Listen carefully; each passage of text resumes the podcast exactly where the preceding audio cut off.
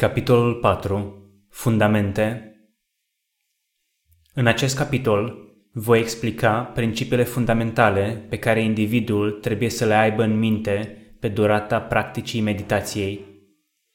Este important pentru meditatorul începător să înțeleagă că nu se poate să obțină beneficii prin simplu fapt că umblă înainte și înapoi sau stând foarte nemișcat, fără o conștiință meditativă.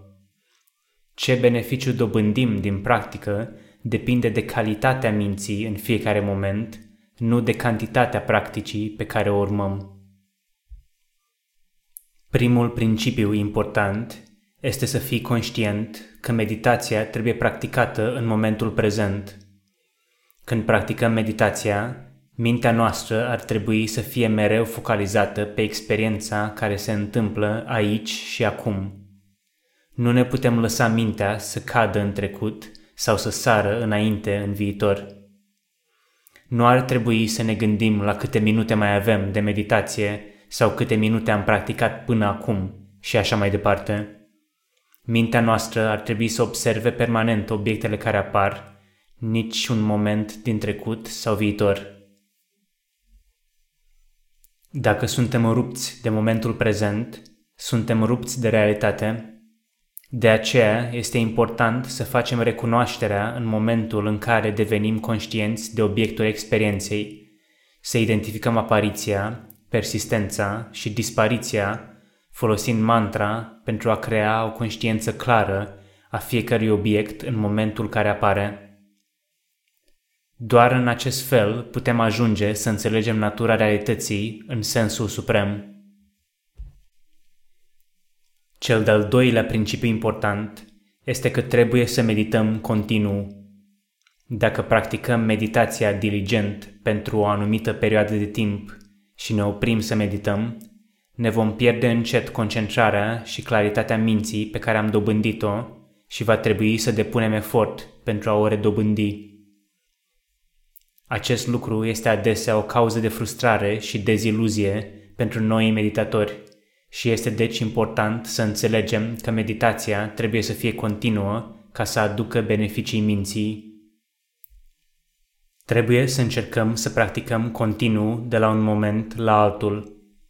Pe durata meditației va trebui să încercăm să ne ținem mintea în momentul prezent, pe durata întregii practici, folosind mantra pentru a crea gândul clar de la un moment la următorul. Când umblăm, trebuie să ne străduim să transferăm atenția de la un picior la celălalt, fără pauză. Când stăm jos, trebuie să ne străduim să ne ținem mintea pe ridicarea și coborârea abdomenului, observând fiecare moment, unul după celălalt, continuu. Mai mult, după ce terminăm meditația în mers, va trebui să încercăm să păstrăm conștiința și recunoașterea momentului prezent până ajungem în poziția în care stăm jos. Îndoire, atingere, stând, etc., în concordanță cu mișcările necesare pentru a ne schimba poziția. Odată ce stăm jos, va trebui să începem imediat contemplarea ridicării și coborârii stomacului pe durata meditației stând jos. Odată ce am terminat meditația stând jos, Va trebui să încercăm să continuăm meditația în momentul prezent și în viața noastră zilnică, continuând cu recunoașterea cât putem de bine până la următoarea sesiune de meditație. Se spune că practica meditației este asemenea ploii care cade. Fiecare moment în care suntem conștienți clar de realitate este asemenea unui strop de ploaie Deși pare nesemnificativ, dacă suntem atenți de la un moment la celălalt, conștienți clar de la un moment la celălalt, putem crea o concentrare foarte clară și o înțelegere cuprinzătoare a realității, precum picurii minusculi de ploaie pot umple un lac sau inunda un sat întreg. Cel de-al treilea principiu important al practicii este cu privire la gândul clar în sine. Nu este de ajuns doar să știm ce facem, cum acest tip de cunoaștere este prezent deja și la persoanele care nu meditează și chiar și la animale. Pentru a crea cu adevărat o conștiință clară a realității prezente, sunt trei calități pe care trebuie să le includem în recunoaștere. Aceste trei calități sunt luate din Satipatthana Sutta din Majjhima Nikaya, Mene 10. 1. Efort Pentru a face o recunoaștere corectă a unui fenomen care apare, trebuie să fim energetici în practica noastră. Nu putem doar să spunem ridică și coboară și să lăsăm mintea să zboare după cum vrea ea. Trebuie să ne trimitem mintea în mod activ la obiect și să ținem mintea cu obiectul pe măsură ce apare, persistă, până când dispare, oricare ar fi obiectul. În cazul ridicării și coborârii abdomenului, de exemplu, trebuie să observăm obiectul în sine, trimițând mintea către fiecare moment de ridicare sau coborâre. În loc să ținem mintea în cap sau în gură, trebuie să trimitem mintea la obiect, ținându-ne mintea focalizată pe realitatea experienței. 2. Cunoaștere Odată ce ne-am trimis mintea către obiect, doar atunci vom deveni conștienți de obiect și aceasta este cea de-a doua calitate importantă a gândului clar. Faptul că suntem conștienți de obiect drept ceea ce este, decât să spunem doar ridică și coboară, ținându-ne mintea să se focalizeze orbește pe obiect, trebuie de fapt să recunoaștem mișcarea pentru ceea ce este, de la început până la sfârșit. Dacă obiectul este durere, atunci trebuie să ne străduim să o recunoaștem ca fiind simplă durere, să o vedem drept ceea ce este. Dacă obiectul este un gând, atunci trebuie să o recunoaștem ca un gând și așa mai departe. 3. Recunoaștere Odată ce am recunoscut obiectul pentru ceea ce este, doar atunci facem o recunoaștere adecvată acesta este, bineînțeles, lucrul cel mai important din practica noastră, atâta timp cât ne permite să ne antrenăm mintea în înțelegere clară și precisă a obiectului așa cum este. Mantra este un înlocuitor pentru gândurile distrase care ne fac să extrapolăm asupra obiectului, văzându-l ca bun, rău, eu, al meu, etc., dând naștere la speculații sau judecăți despre obiect. Folosind această mantră, ne reamintim adevărata natură a obiectului doar pentru ceea ce este, cum a fost explicat în primul capitol. Fundamentul important final, calitatea practicii, este echilibrarea facultăților mentale se înțelege în tradiția meditației că toate ființele au cinci facultăți importante în mintea lor, prezente într-o măsură mai mare sau mai mică, care sunt benefice pentru dezvoltarea spirituală. Acestea sunt 1. Încrederea 2. Efortul 3. Vigilența mentală 4. Concentrarea 5. Înțelepciunea aceste cinci facultăți sunt, în sens larg, benefice celor care le posedă. Pentru a fi cât se poate de benefice, așadar, trebuie echilibrate între ele. Dacă nu sunt echilibrate corespunzător, ele pot duce la detrimentul individului din anumite aspecte. De exemplu, o persoană poate avea multă încredere, dar puțină înțelepciune. Acest lucru poate cauza probleme deoarece persoana respectivă va tinde spre credința orbească, crezând lucruri din simplă credință sau dorință de a crede și nu ca rezultat al unei realizări empirice a adevărului.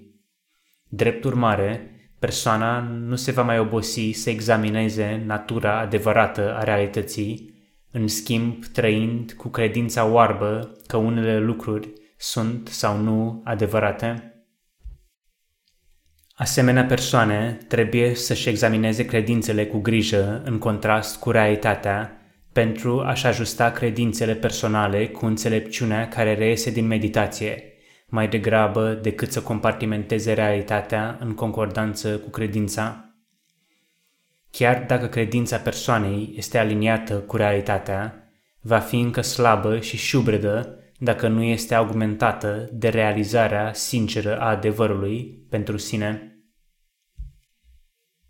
Pe altă parte, persoana poate avea înțelepciune puternică, dar puțină credință, și așadar să se îndoiască de cale fără să îi ofere o șansă reală.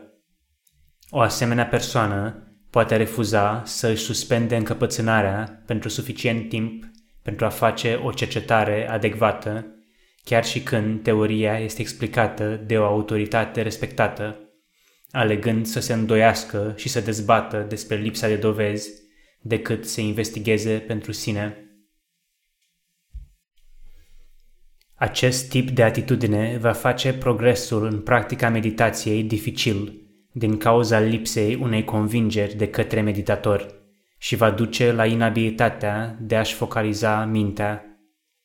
O asemenea persoană trebuie să facă efort pentru a-și vedea îndoiala ca un obstacol în calea investigării oneste și să încerce să ofere meditației o șansă înainte de a da o judecată. Asemenea, o persoană poate depune un efort puternic, dar concentrare slabă, făcându-i mintea să devină distrasă adesea și nepermițându-i să-și focalizeze mintea. Unele persoane au o satisfacție reală în gândit sau filozofat despre viața și problemele lor – fără să realizeze starea teribilă de neatenție și agitație care reiese din supraanaliză.